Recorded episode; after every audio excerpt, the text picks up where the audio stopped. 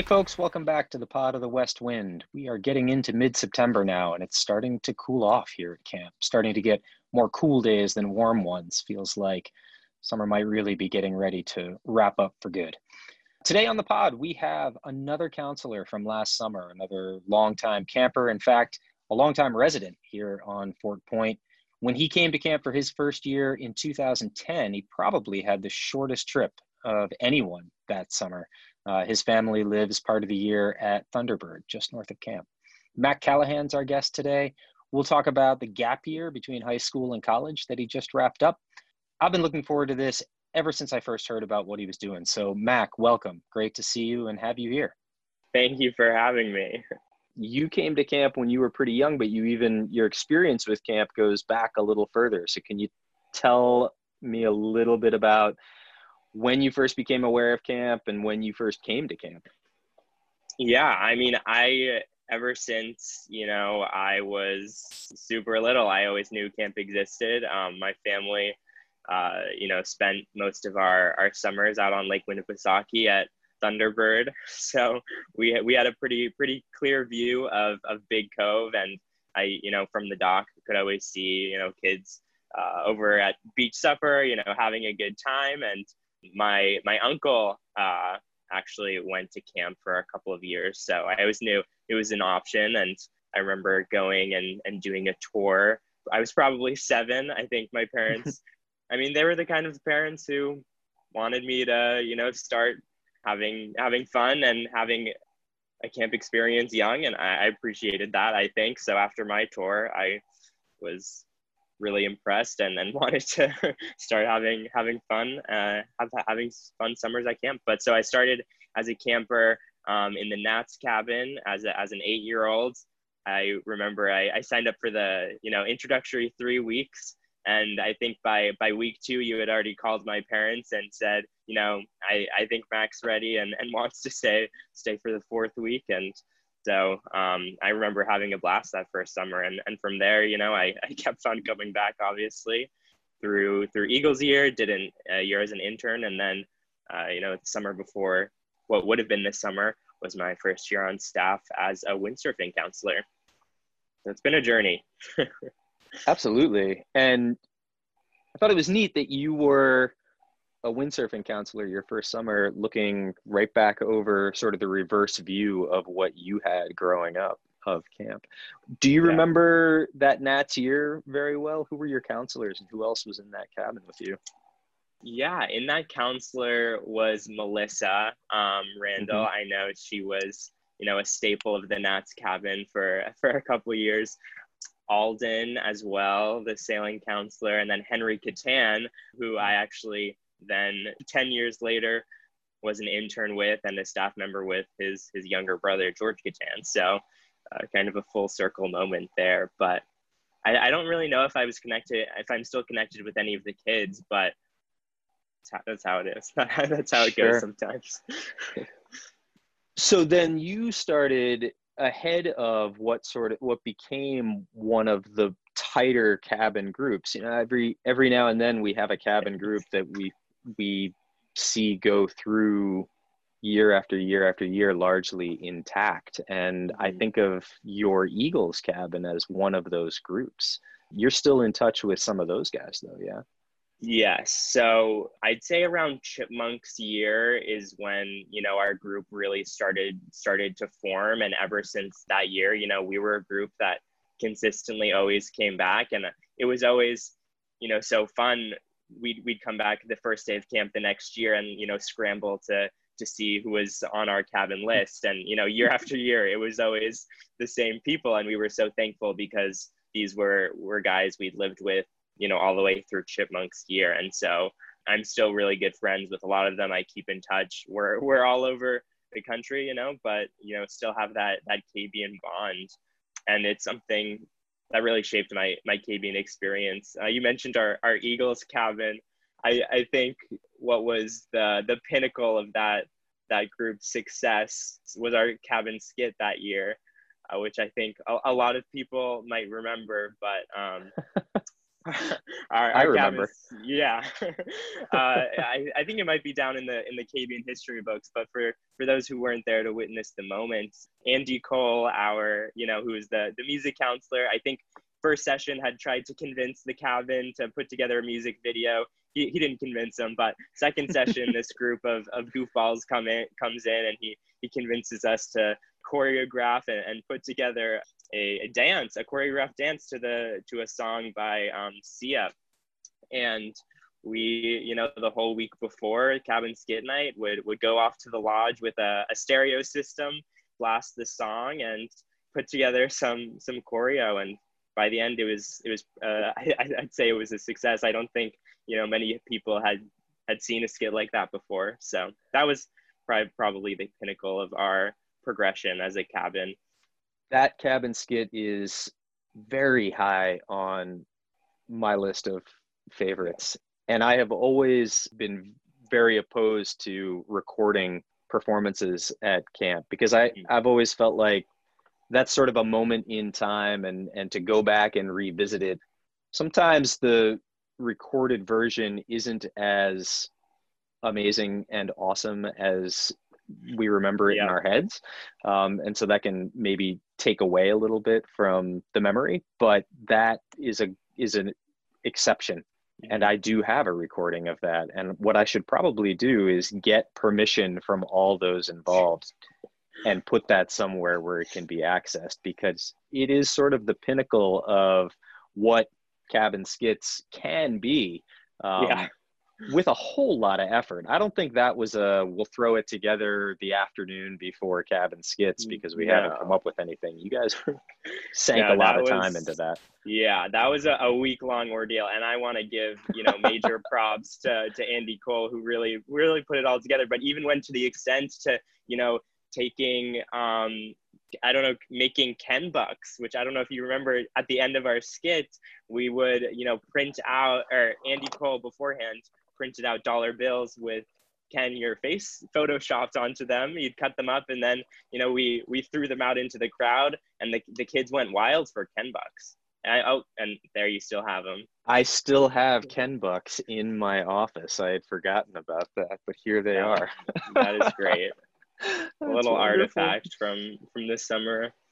So I only have you for a for a short amount of time, and I'm fascinated to hear about what you've done for your last year. So, you know, you were a counselor last summer, a windsurfing counselor. You stayed on uh, into family camp and worked because you were taking a gap year before starting your 1st mm-hmm. for your first year at college talk to me a little bit about the gap year because this is a thing that didn't really exist the way it exists now uh, mm-hmm. when i went to college i know more and more people who have made that decision how did you make the decision to take the year off between graduation and starting at college mm-hmm. so i decided before camp uh, to take a gap year but when i really think about it on like why I felt comfortable taking a whole year off, not knowing, you know, what what would come to fruition during it, like what would what would happen. I, I actually really tie it back to going to summer camp and, you know, every summer living away from home and choosing and trying things that I I never done before. I think, you know, having those seven years as a camper really opened up my eyes to how many different opportunities and, you know, skills there are to learn away from home. And I think, you know, there it, it's becoming more popular, the gap year, but I knew a lot of, you know, former campers and former staff members who before me decided to take a gap year. And I, so I knew it was something that existed. I think, you know, camp kind of set me up in a place where I felt comfortable to, you know, where I felt what I felt okay to step outside of my comfort zone, even though I didn't have a plan what I was to do. But yeah, I worked I worked um, as a counselor and then through family camp, and I remember getting home after Labor Day weekend in Maine. I, I kind of sat down and I was like, okay, you know, this is my year is officially starting. Like, camp was great, but I need to buckle down and and you know see see what I can learn, what I can experience, where to go. And it all kind of rolled out from there. So you didn't have a plan going into it of okay this is how i'm going to use this year. I've got this lined up and then i'll go here and that'll take me through to next summer. No i i went straight to camp not having having a clue. I had some ideas i had some ideas but nothing was was set in stone i just knew you know i was kind of burnt out from high school um, you know sitting in classes all day every day i felt like I didn't know exactly what I wanted to do in college, and I wanted a year to really experience the real world and and be out and about and and see what I could garner from from that year before you know stepping and then committing four more years to you know sitting back in a classroom sure. and, and buckling down. So I can, kind of took that leap, but you know some people plan it out all before, but my year ended up working out and I and I loved it and I had a ton of fun. So when you decided to take the year off, did you have to sell your parents on this idea or was it something that they were conscious of before you brought it up? How did you sort of frame this to your folks? They were actually the ones encouraging it, you know. They were they were saying they were saying, you know, you don't know what you want to study, like you know, people are going on gap years, like this is an option for you and you know you just need to spend it in a way that's that's worthwhile you know if you're you're on the couch playing video games all year maybe not but if you if you have some ideas of what you want to do like go for it and so i had also talked to a bunch of people who had taken a gap year they all did different things but every person who i'd spoken to who had taken a gap year said like this was the right decision i learned so much i really grew and i felt grounded when I went to college and ready to take on the undergraduate experience. And so I didn't have a plan at the moment, but I heard positive reviews from everyone. So I was like, I'm going to take this leap of faith. And, you know, I told my college, I'll be back in a year. See you then. Was it simple enough to just say, I'm deferring my enrollment and I'll see you in 2020? Yeah, I mean, I, I think it probably depends on on the school, but um, for the most part, I've just heard, you know, you just need you need to give some reasoning and but that can be you know i want to learn and grow and, and experience the real world and i think they're okay with that because i think they found you know students who come back from gap years are maybe more mature maybe more more ready to to live on their sure. own so yeah it worked out for me so you finish up family camp you go home what was the first sort of okay this is what i'll do yeah well first i realized i hadn't driven enough hours to get my to apply for my driver's license. Ah. so um, I hopped in the car with my dad and drove to Virginia and back um, to to get those those hours um, and and got my license. So you know that that kind of checked off a box. Oh, also something I did was after family camp, I sat down and what I did was I I wrote out my goals for the year because I knew I need to start somewhere. I need to gather my ideas, and so I my mom encouraged me, you know, write down if like a physical list of things. And so I wrote down my goals and that kind of just like helped me center myself and, you know, start moving forward. Do you remember what the goals were? Do you remember what was on that list? Yeah, so so my goals, I, I had a bunch. You know, I was pretty ambitious. I wanted to start uh, learning a new language and, and get pretty proficient in it. Specifically, I'm I'm interested in Italian. Uh, I also wanted to help or work for an organization that is, you know, doing some good in the world or, you know, trying to trying to help people out. I wanted, you know, a work experience. I'd worked at, at summer camp that I learned a lot from that, but I also wanted to, you know, see a different side of things. And then I also wanted to, you know, be healthier. I found that at, at school, I was really stressed out. I wasn't treating myself right. So I wanted to read more on my with my free time. I wanted to exercise regularly and you know have a good diet all, all good things to learn before heading off to college for sure and so i'm pretty sure that was that was my main list so i had i wanted to learn italian on my list so after you know getting my driver's license and checking that one off a week before um, my departure date i just i booked a plane to a plane ticket to sicily and enrolled in an intensive language program in okay. Sicily. And so I, yeah, I, I flew out there, st- stayed with a, a host family. I really wanted to learn during this year, but not in like the typical structured classroom sense. And I was really interested in learning a language, but wanted that immersive experience of being in the country and and hearing people and, and learning the culture and so you know i i went to this this language school and uh, would would study you know five days a week but it was it was mostly spoken italian i started picking it up pretty quickly but then i'd also have weekends to you know travel on my own but I, I met people from all over the world who also shared the interest of, of wanting to, to learn Italian people were from Peru, Australia, mm. Germany, the United States as well. And so it was kind of this little bubble, this international bubble of, of people all excited to learn and, and speak Italian together. It was, it was a great experience. That's how long were you there for? So that was for two months. And I felt like I, I was learning Italian. I had a great experience, but I was, um, after two months, you know, I was ready to look towards something else that was on my list. And mm-hmm. so um, while I was there, I was, you know, applying to internships or other positions and flew home for Thanksgiving. Once again, you know, grounded myself, thought about what I wanted to do. And I got a call from Joe Biden's campaign, the now, uh, the now the Democratic nominee for president. Uh, back then, you know, there were there were 20 people running in the, in the Democratic primaries, but I got a call saying we'd love to have your help out in Iowa. So, th- so that's interesting. You got a call from them. I have no idea. How does one go about expressing that interest in a way that actually gets them to be interested enough to call you?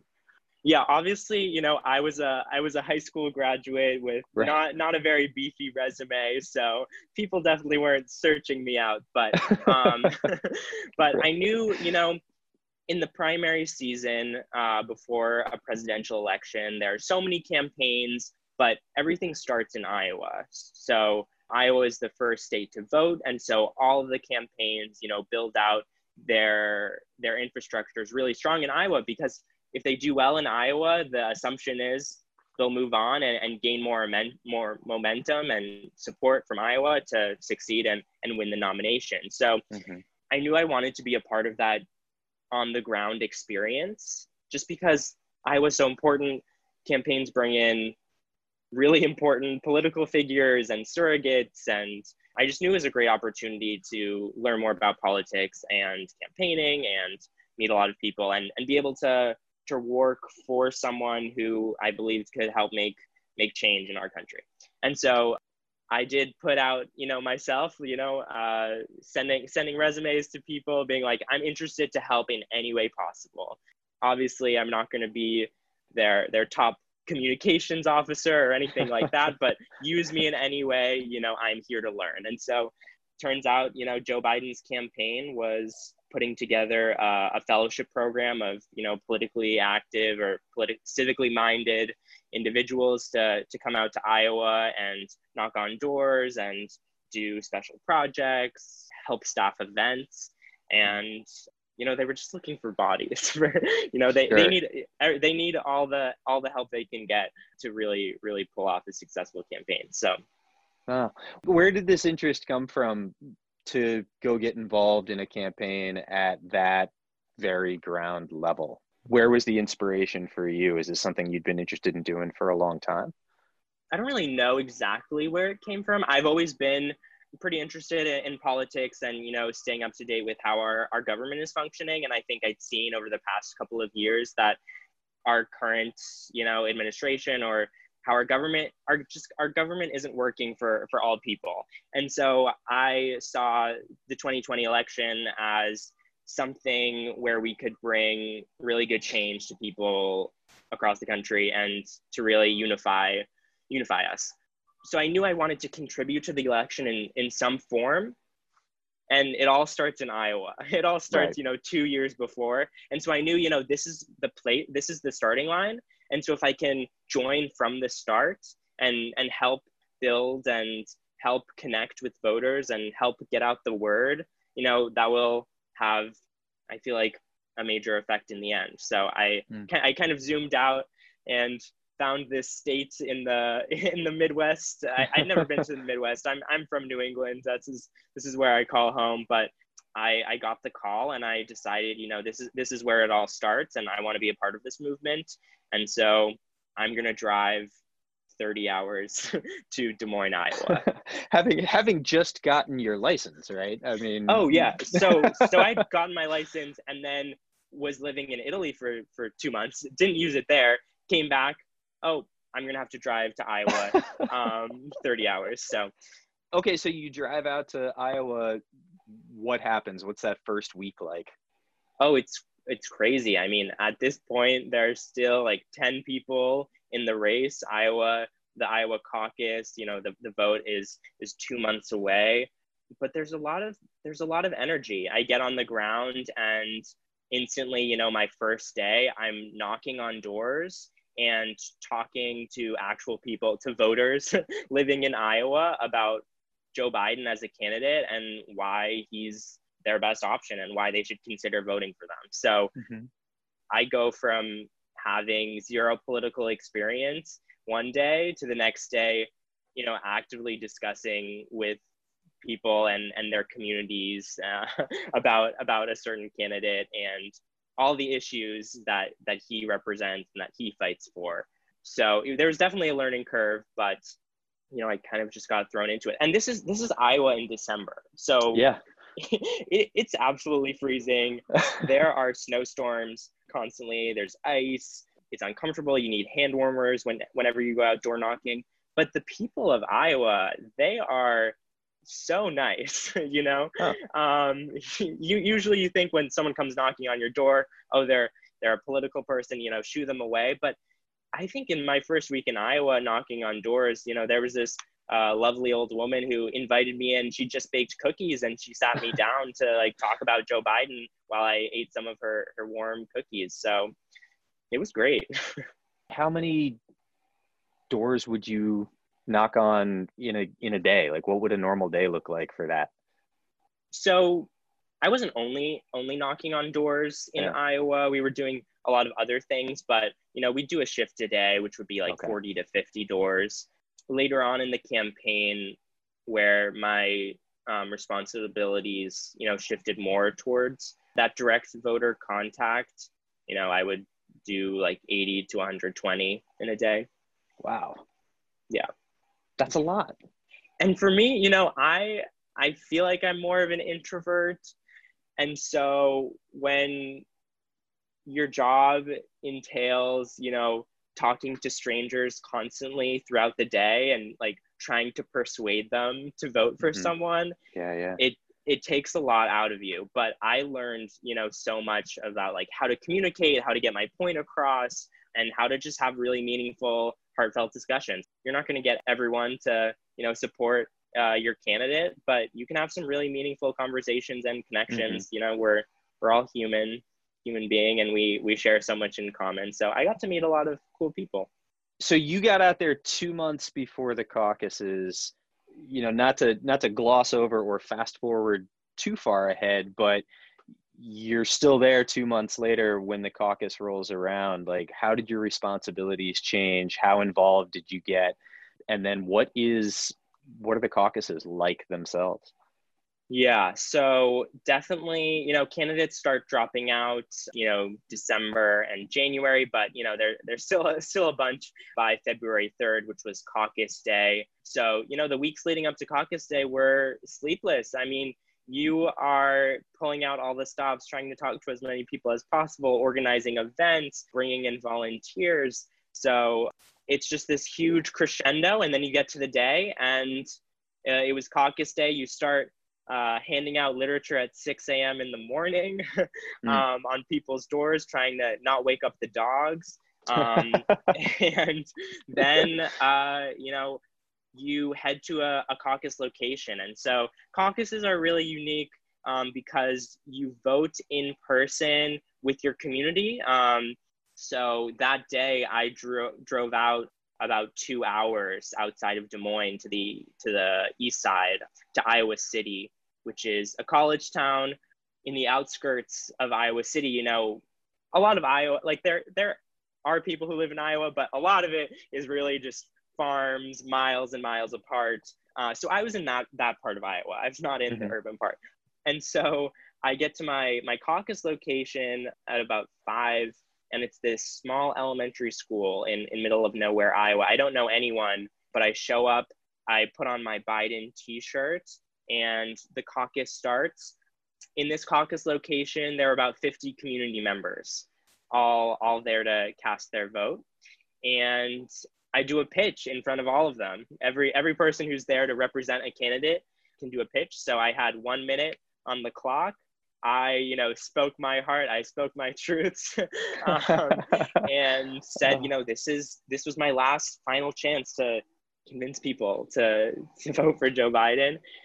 And then you, you know, you set up in a corner. So I had my corner of the room for Joe Biden, and then, you know, the person who's leading the caucus says, "Okay, you're free voters go pick your corner and so you know there i am frantically trying to corral these these people to to join my side.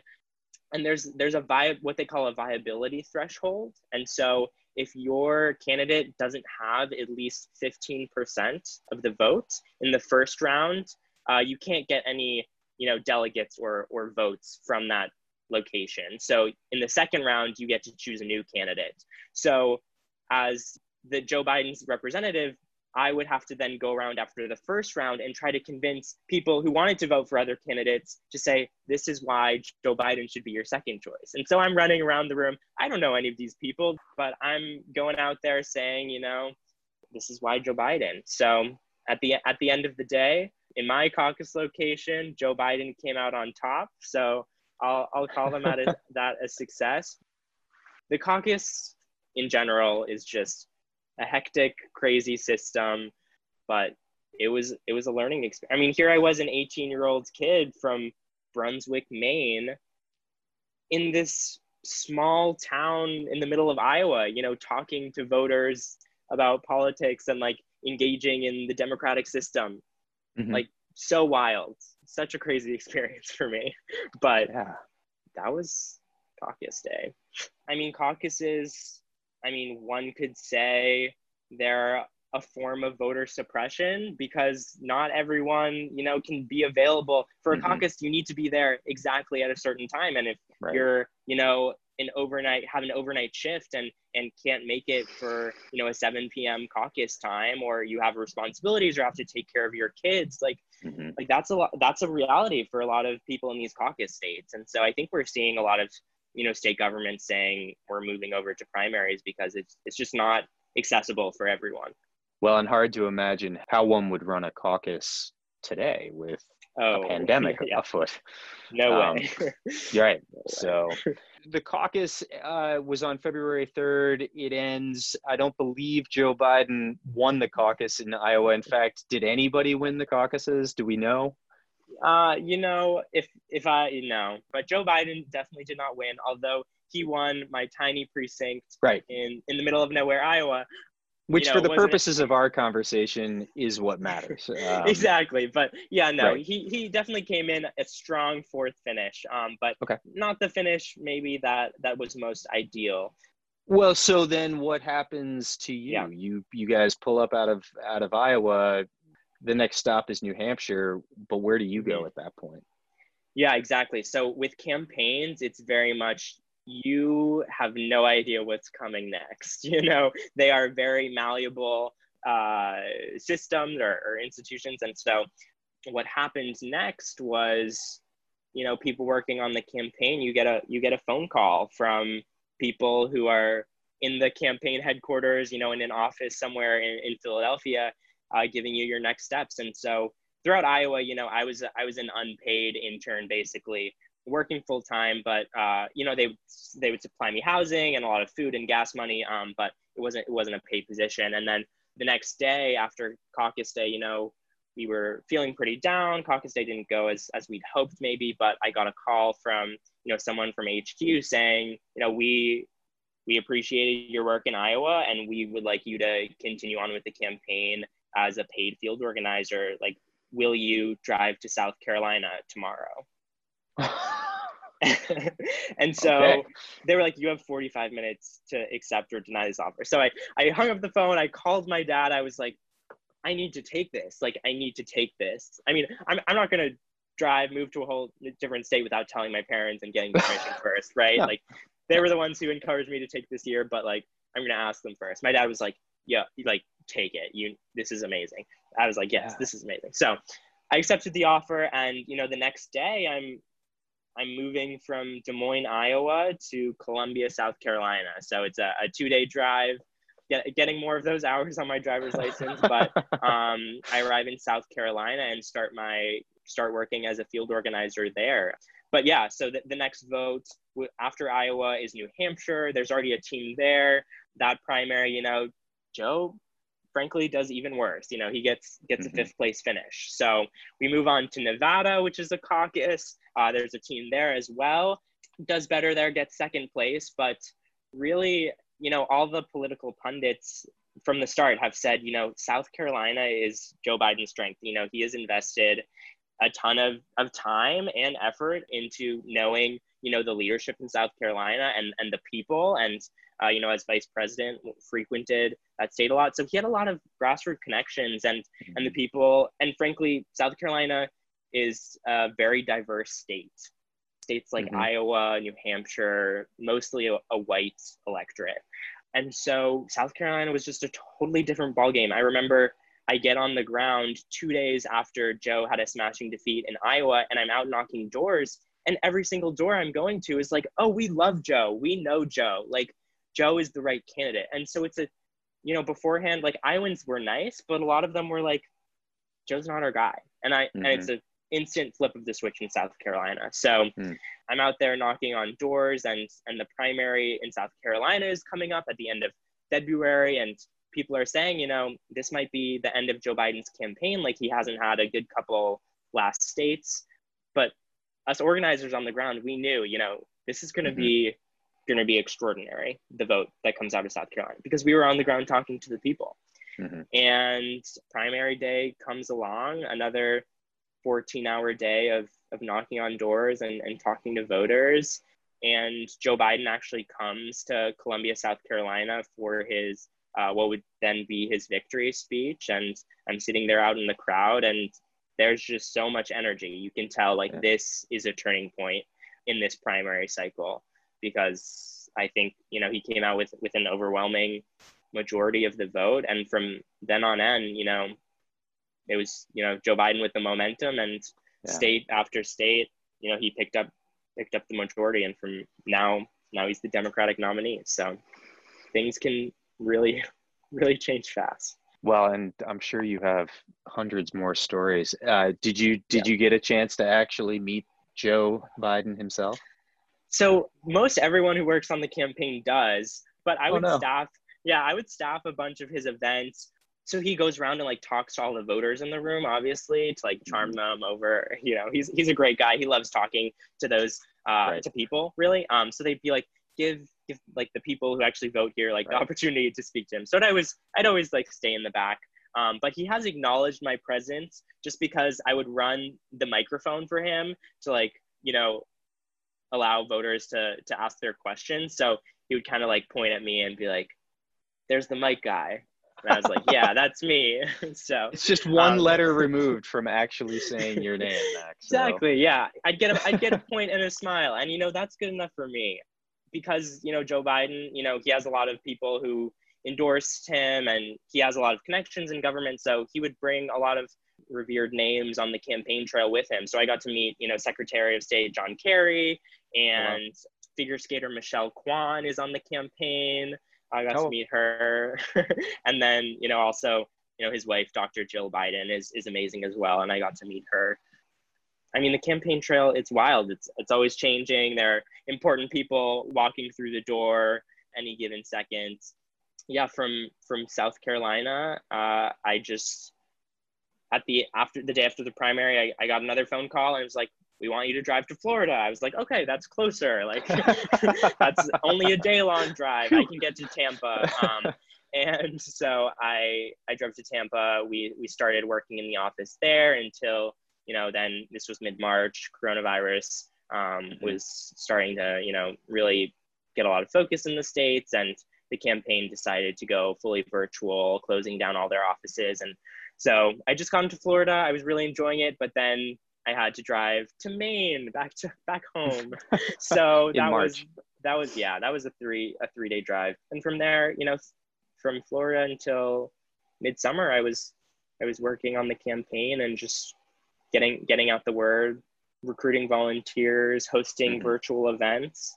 And that was really the the end of my and the majority of my gap year was was working on that campaign and I learned so much and mm-hmm. met so many great people, so many intelligent, civically minded people, and just I know that that the gap year was was the perfect decision for me.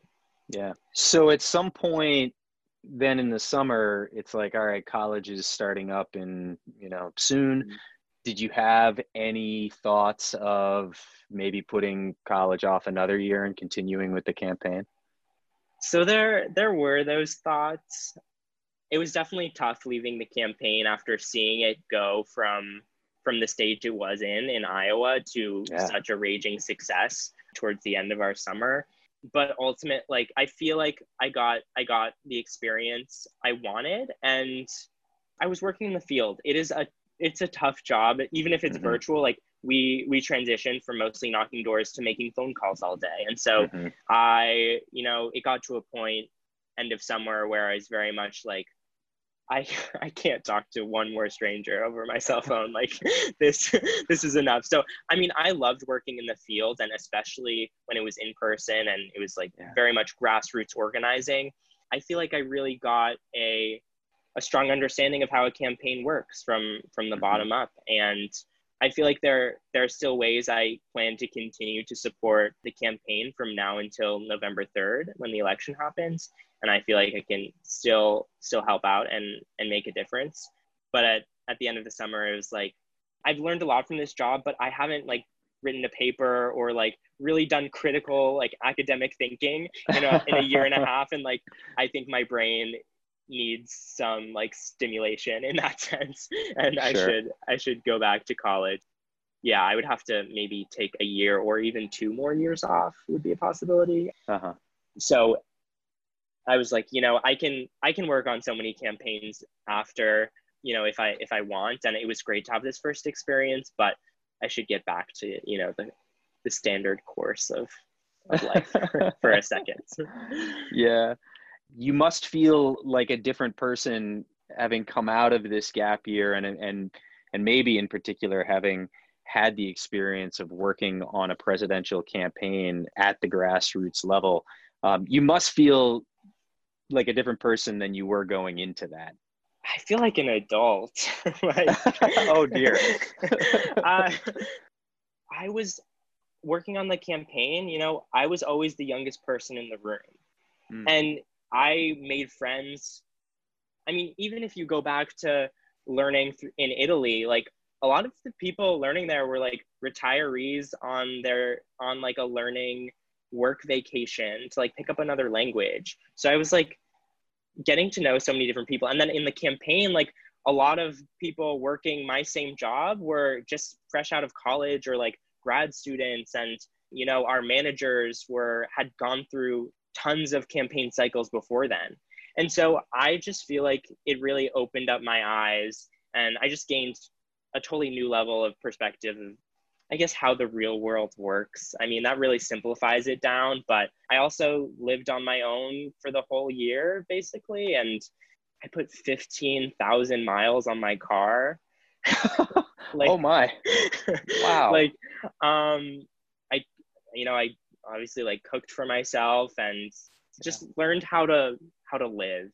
I feel like I don't know if that was well put, but I feel like an adult that was really well put and um, gosh what a what an incredible experience what a what a unique experience so you're you're at school school has started and yet you know the world is doing what it's doing how's mm-hmm. everything going there you're in boston yeah i'm in boston. You know my school i go to tufts university right outside of boston and people are you know taking this seriously and I, I really appreciate it. I knew i wanted to come to campus because i wanted uh, some sort of in-person teaching. I, I feel like i learn best um, in person rather than uh, over zoom. But you know it's it's definitely going to be a different semester but this is, you know, what life is. And just as, you know, Camp Kabeyun has adapted to working through a pandemic and through all the podcasts and newsletters and uh, interesting like virtual things you all have been doing, you know,